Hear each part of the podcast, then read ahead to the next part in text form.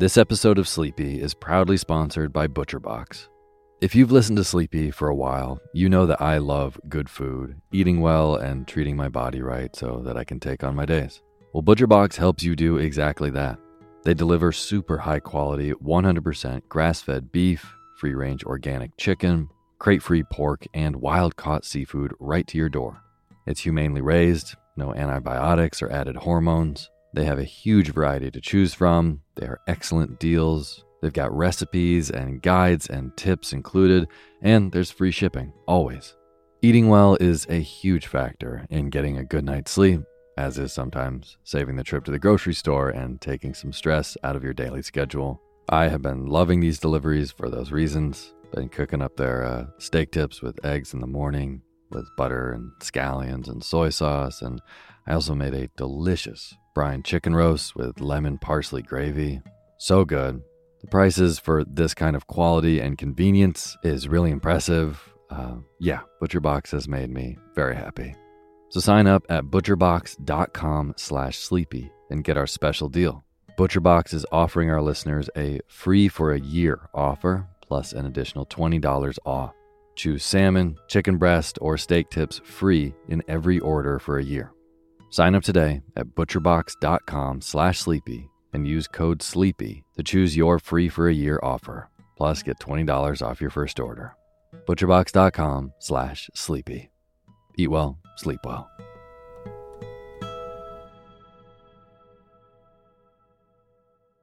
Hey, my name's Otis Gray, and you're listening to Sleepy.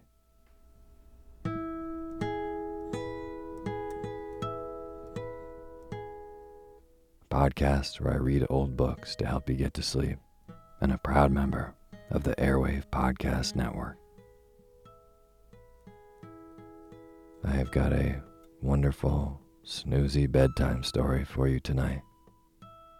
But before we get to tonight's reading, I just want to thank all of our patrons on patreon.com. Thomas Ferris, Anne Jackley, Rebecca Wiley, Chad and Jennifer, and Teresa Kavanaugh.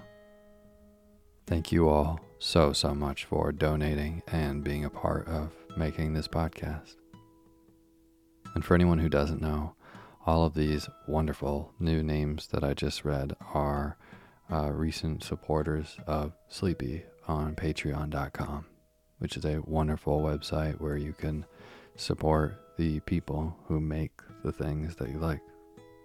So, if you listen to Sleepy every night and maybe it helps you get a better night's rest, then consider going to patreon.com slash sleepy radio and donating even a dollar a month.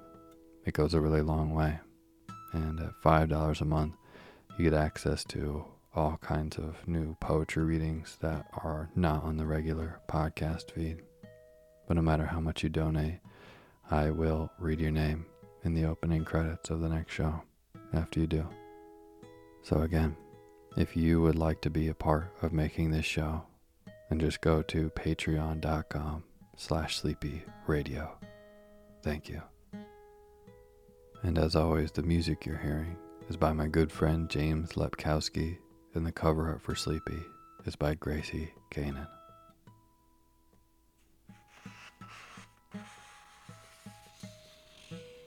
Well, it is that time of year which many sleepy listeners look forward to.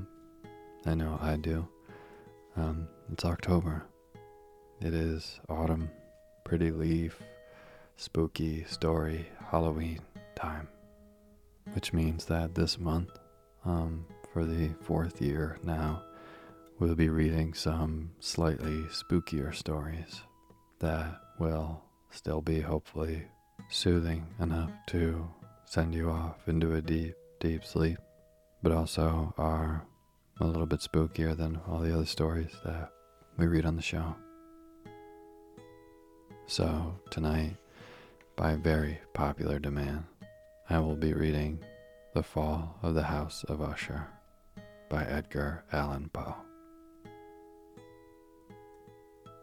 And now is the time for you to fluff up your pillow just how you like it. Feel yourself melt into your bed. Get real comfortable. Close your eyes and let me read to you.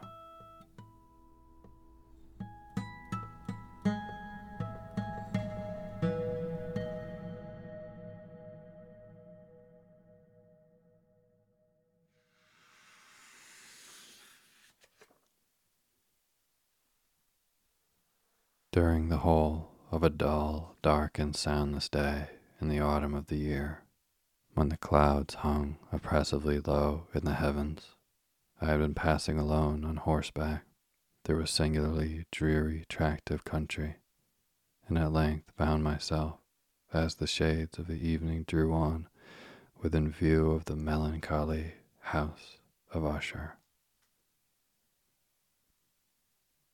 I know not how it was, but with the first glimpse of the building, a sense of insufferable gloom pervaded my spirit.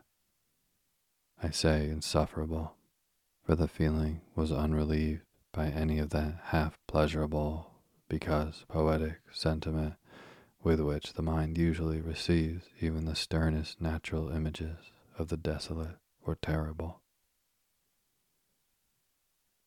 I looked upon the scene before me, upon the mere house and the simple landscape features of the domain, upon the bleak walls, upon the vacant, eye like windows, upon a few rank sedges, and upon a few white trunks of decayed trees, with an utter depression of soul, which I can compare to no earthly sensation more properly than to the after dream of the reveler upon opium the bitter lapse into everyday life, the hideous dropping off of the veil.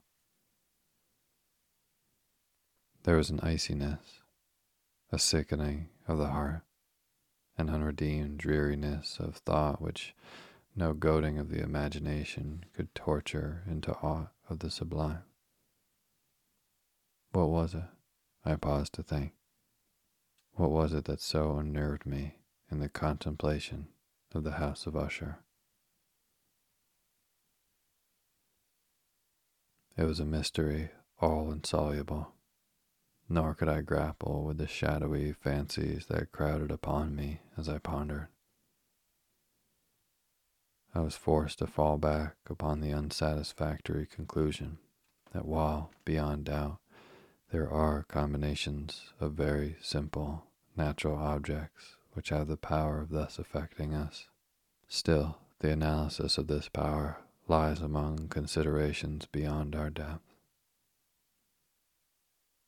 It was possible, I reflected, that a mere different arrangement of the particulars of the scene, of the details of the picture, would be sufficient to modify or perhaps annihilate its capacity for sorrowful impression. And Acting upon this idea, I reined my horse to the precipitous brink of a black and lurid tarn that lay in unruffled luster by the dwelling, and gazed down, but with a shudder even more thrilling than before, upon the remodeled and inverted images of the gray sedge and the ghastly tree stems and the vacant and eye-like windows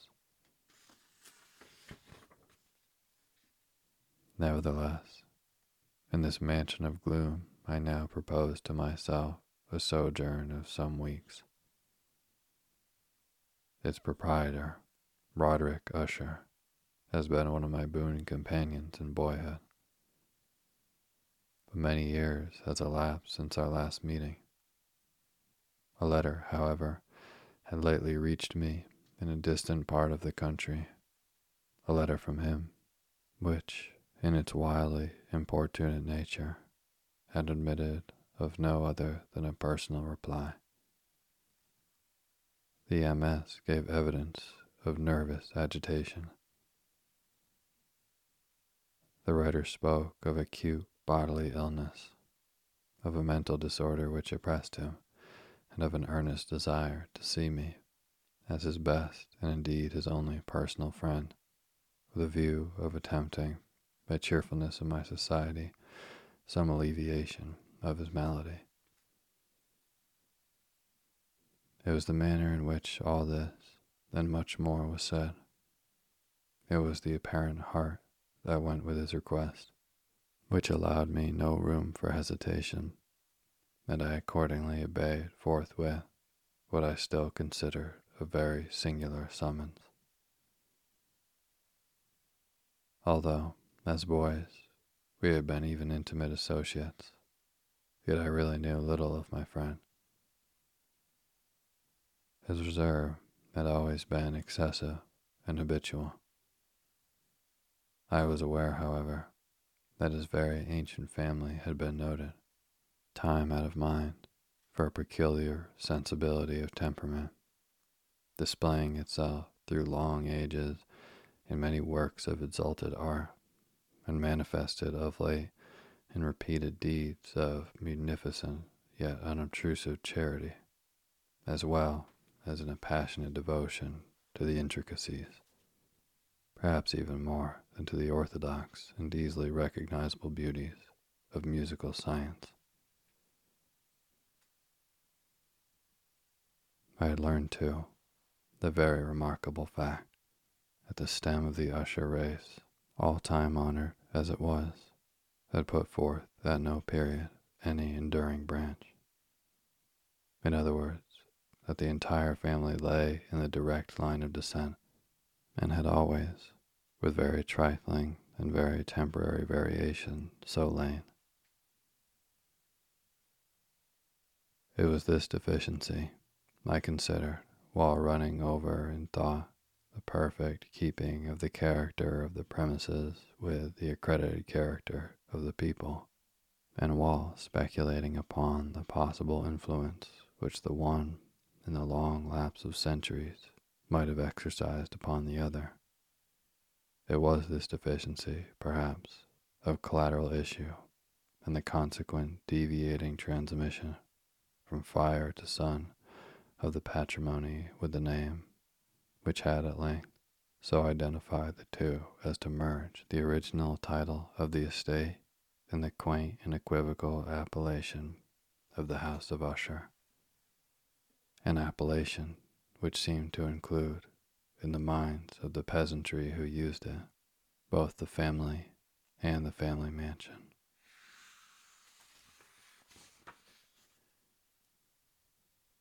I have said that the sole effect of my somewhat childish experiment, that of looking down within the tarn, had been to deepen the first singular impression. There can be no doubt that the consciousness of the rapid increase of my superstition, or why should I not so term it, served mainly to accelerate the increase itself. Such I have long known is the paradoxical law of all sentiments having terror as a basis.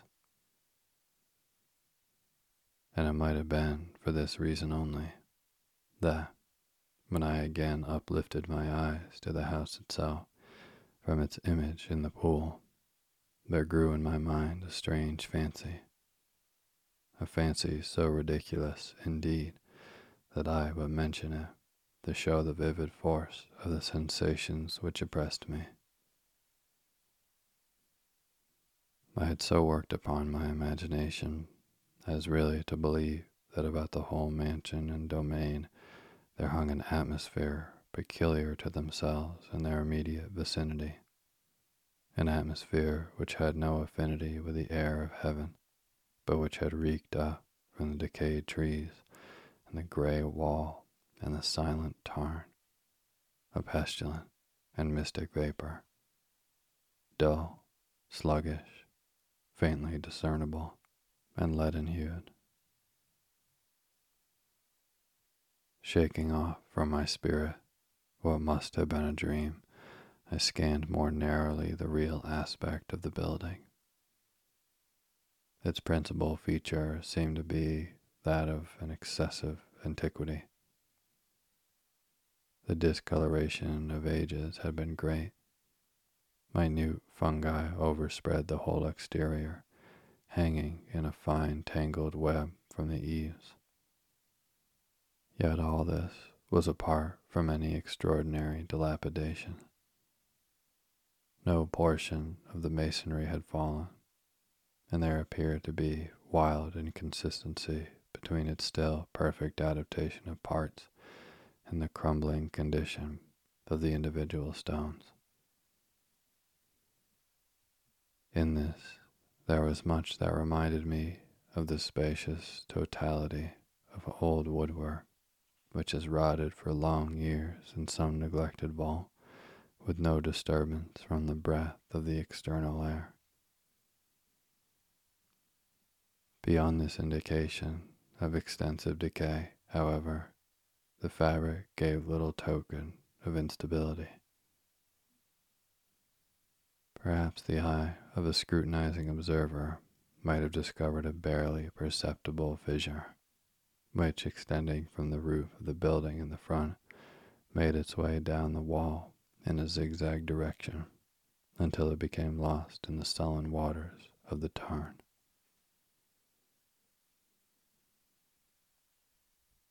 Noticing these things, I rode over a short causeway to the house.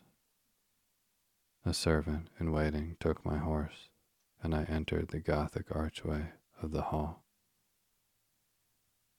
a valet of stealthy step, thence conducted me in silence through many dark and intricate passages in my progress to the studio of his master. Much that I encountered on the way contributed, I know not how, to heighten the vague sentiments of which I had already spoken, while the objects around me while the carvings of the ceilings, the somber tapestries of the walls, the ebon blackness of the floors, and the phantasmagoric armorial trophies which rattled as I strode, were but matters to which, or to such as which, I had been accustomed from my infancy, which I hesitated not to acknowledge how familiar was all this. I still wondered to find how unfamiliar were the fancies which ordinary images were stirring up. On one of the staircases, I met the physician of the family. His countenance, I thought, wore a mingled expression of low cunning and perplexity. He accosted me with trepidation and passed on. The valet now threw open a door and ushered me into the presence of his master. The room in which I found myself was very large and lofty. The windows were long, narrow, and pointed, and at so vast a distance from the black oaken floor as to be altogether inaccessible from within. Feeble gleams of encrimsoned light made their way through the trellis panes and served to render sufficiently distinct and more prominent objects around. The eye, however, struggled in vain to reach the remoter angles of the chamber or the recesses of the vaulted and fretted ceiling. Dark draperies hung upon the walls, the general furniture was profuse, comfortless, antique, and tattered. Many books and musical instruments lay scattered about, but failed to give any vitality to the scene. I felt that I breathed an atmosphere of sorrow, an air of stern, deep, and irredeemable gloom hung over and pervaded all. Upon my entrance, Usher rose from a sofa on which he had been lying at full length and greeted me with a vivacious warmth which had much in it, I at first thought, of an overdone cordiality, of the constrained effort, of the ennuyé man of the world. A glance, however, at his countenance convinced me of his perfect sincerity. We sat down, and for some moments, while he spoke not, I gazed upon him with a feeling half of pity, half of awe. Surely, man had never before so terribly altered in so brief a period as had Roderick Usher. It was with difficulty that I could bring myself to admit the identity of the wan being before me with the companion of my early boyhood. Yet the character of his face had been at all times remarkable. A cadaverousness of complexion, an eye large, liquid, and luminous beyond comparison, lips somewhat thin and very pallid, but of a surpassingly beautiful curve. A nose of delicate Hebrew model, but with a breadth of nostril unusual in similar formations. A finely molded chin, speaking, in its want of prominence, of a want of moral energy. Hair of a more than web like softness and tenuity. These features, with an inordinate expansion above the regions of the temple, made up altogether a countenance not easily to be forgotten. And now, in the mere exaggeration of the prevailing character of these features and of the expression they were wont to convey, lay so much of change that I doubted to whom I spoke.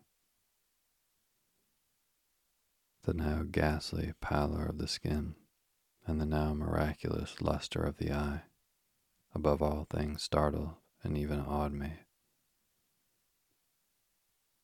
The silken hair, too, had been suffered to grow all unheeded, and as, in its wild gossamer texture, it floated rather than fell about the face, I could not, even with effort, connect its arabesque expression with any idea of simple humanity.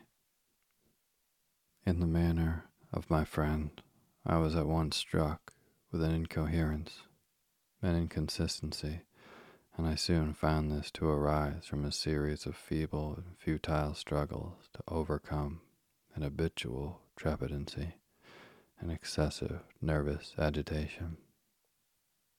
For something of this nature I had indeed been prepared, no less by his letter than by the reminiscences of certain boyish traits than by conclusions deduced from his particular physical conformation and temperament. His action was alternately vivacious and sullen.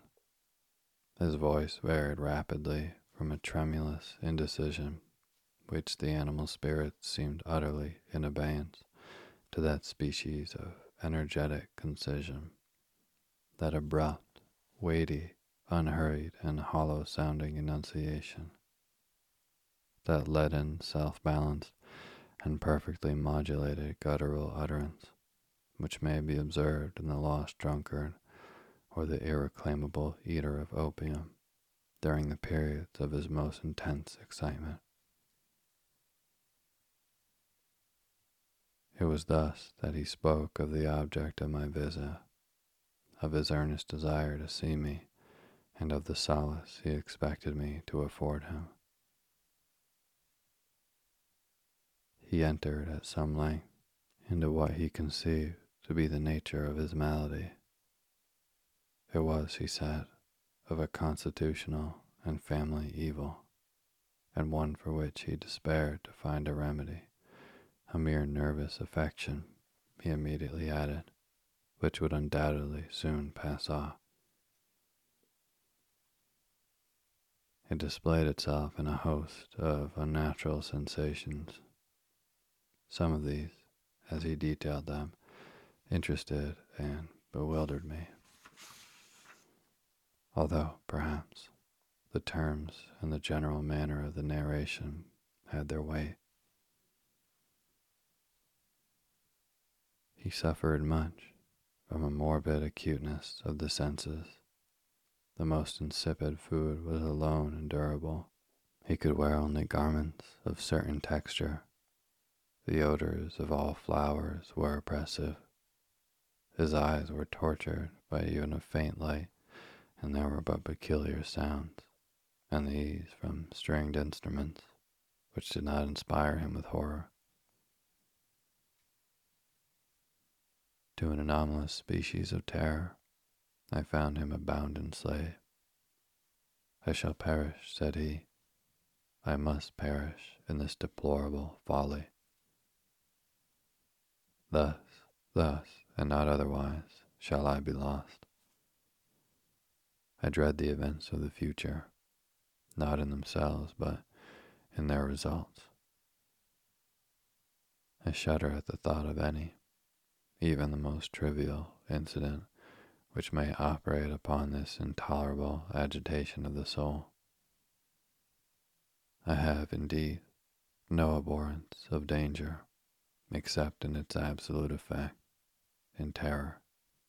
In this unnerved, in this pitiable condition, I feel that the period will sooner or later arrive when I must abandon life and reason together in some struggle with the grim phantasm fear. I learned, moreover, at intervals and through broken and equivocal hints, another singular feature of his mental condition. He was enchained by certain superstitious impressions in regard to the dwelling which he tenanted, and whence for many years he had never ventured forth in regard to an influence whose superstitious force was conveyed in terms too shadowy here to be restated.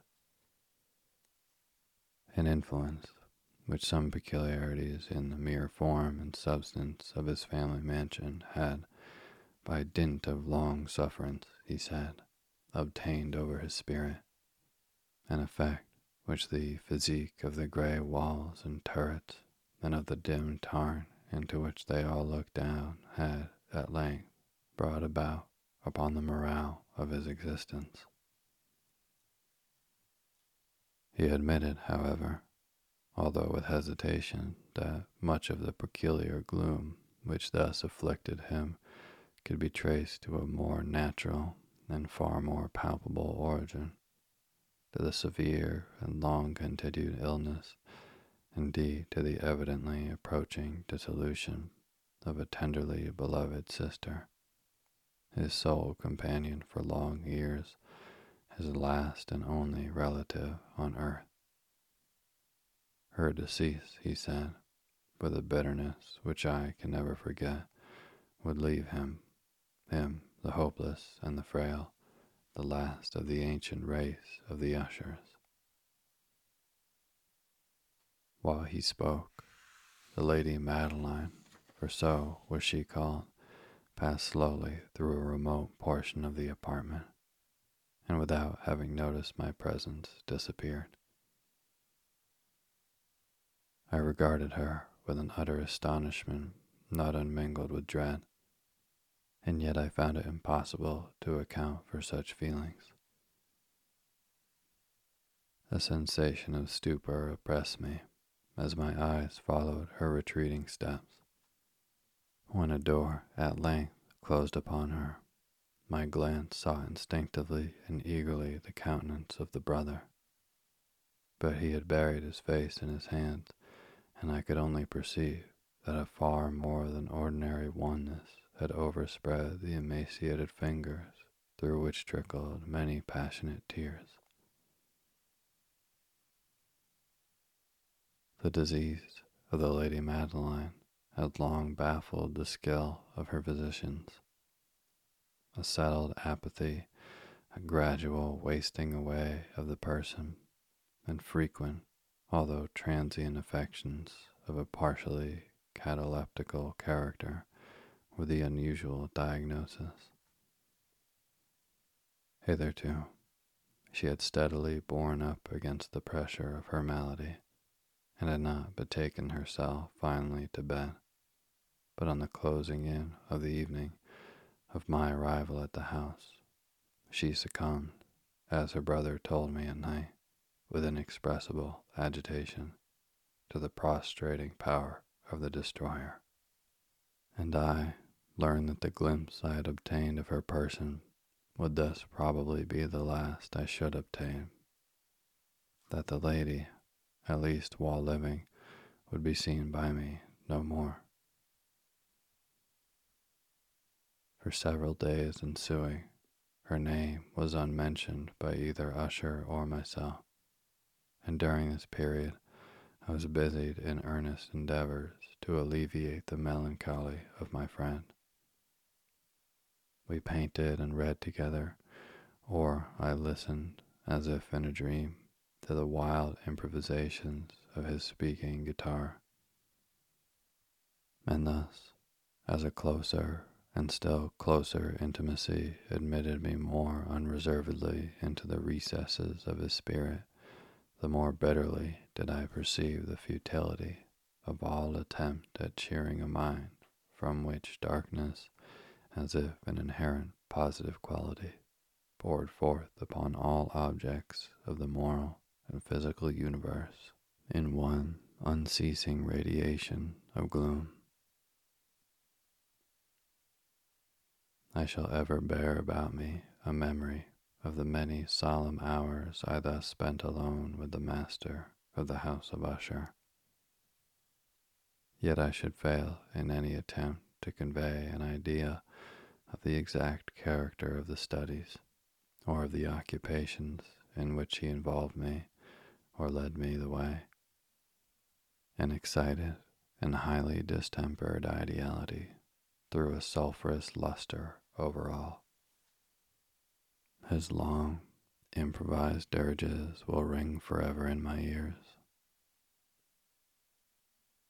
Among other things, I hold painfully in mind a certain singular perversion and application of the wild air of the last waltz of von Weber. From the paintings over which his elaborate fancy brooded, and which grew touch by touch into vagueness at which I shudder the more thrillingly because I shuddered knowing not why. From these paintings, vivid as their images now are before me, I would in vain endeavor to induce more than a small portion which should lie within the compass of merely written words. by the utter simplicity, by the nakedness of his designs, he arrested and overawed attention. If ever mortal painted an idea, that mortal was Roderick Usher. For me, at least, in the circumstances then surrounding me, there arose of the pure abstractions which the hypochondriac contrived to throw upon his canvas an intensity of intolerable awe. No shadow of which fell I ever yet in the contemplation of the certainly glowing yet too concrete reveries of Fuseli. One of the phantasmagoric conceptions of my friend, partaking not so rigidly of the spirit of abstraction, may be shadowed forth although feebly, in words. A small picture presented the interior of an immensely long and rectangular vault or tunnel, with low walls, smooth, white, and without interruption or device. Certain accessory points of the design served well to convey the idea that this excavation lay at an exceeding depth below the surface of the earth. No outlet was observed in any portion of its vast extent, and no torch or other artificial source of light was discernible. Yet a flood of intense rays rolled throughout and bathed the whole in a ghastly and inappropriate splendor. I have just spoken of that morbid condition of the auditory nerve which rendered all music intolerable to the sufferer, with the exception of certain effects of stringed instruments. It was, perhaps, the narrow limits to which he thus confined himself upon the guitar which gave birth, in great measure, to the fantastic character of the performances. But the fervid facility of his impromptus could not be so accounted for. They must have been, and were, in the notes, as well as in the words of his wild fantasias, for he not unfrequently accompanied himself with rhymed verbal improvisations.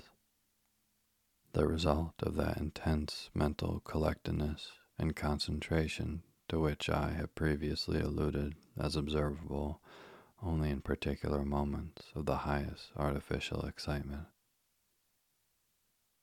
The words of one of these rhapsodies I have easily remembered. I was, perhaps, the more forcibly impressed with it as he gave it, because, in the under or mystic current of its meaning, I fancied that I perceived, for the first time, a full consciousness on the part of Usher of the tottering of his lofty reason upon her throne. The verses, which were entitled The Haunted Palace, ran very nearly, if not accurately, thus. In the greenest of our valleys, by good angels tenanted, once a fair and stately palace, radiant palace reared its head in the monarch thought's dominion. It stood there. Never seraph spread opinion over fabric half so fair. Banners yellow, glorious, golden, on its roof did float and flow. This, all this, was in the olden time long ago. And every gentle air that dallied in that sweet day. Along the ramparts, blue and pallid, a winged odor went away. Wanderers in that happy valley, through two luminous windows saw spirits moving musically to a lute's well-tuned law.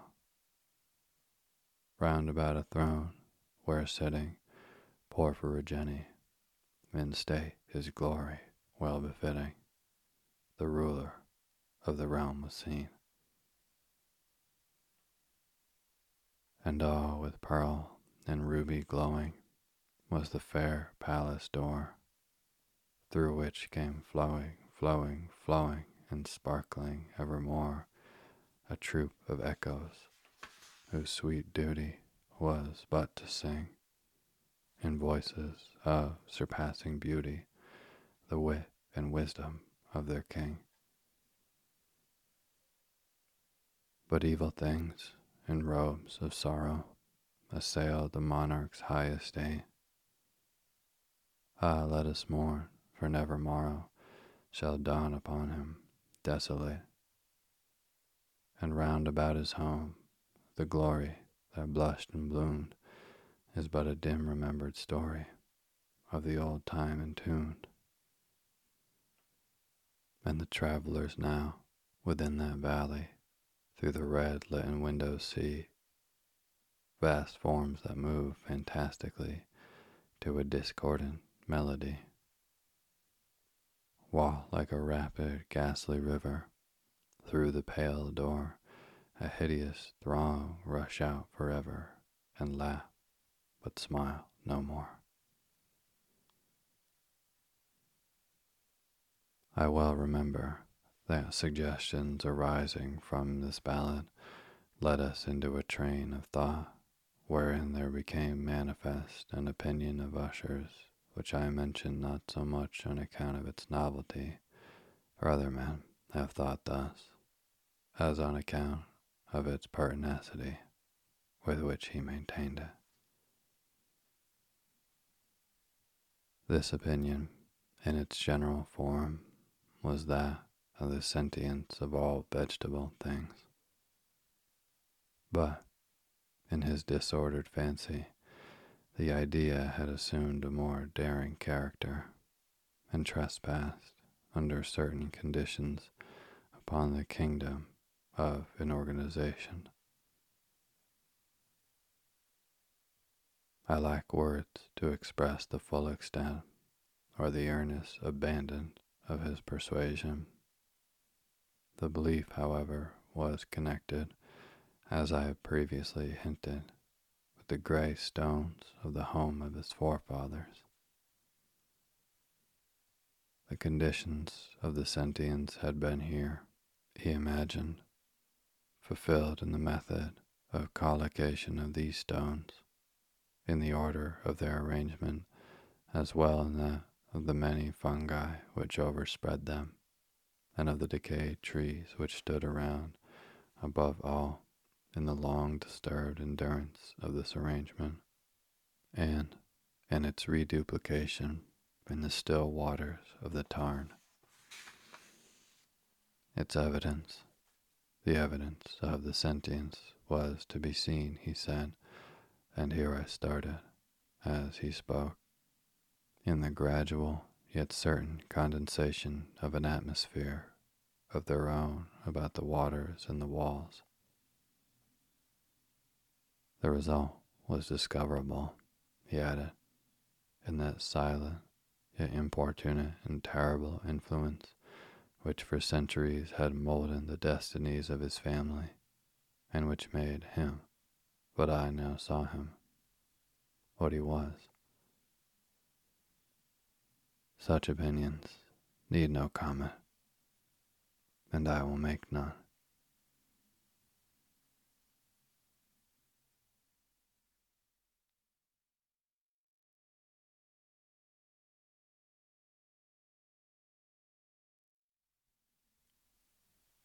Thank you for listening to Sleepy.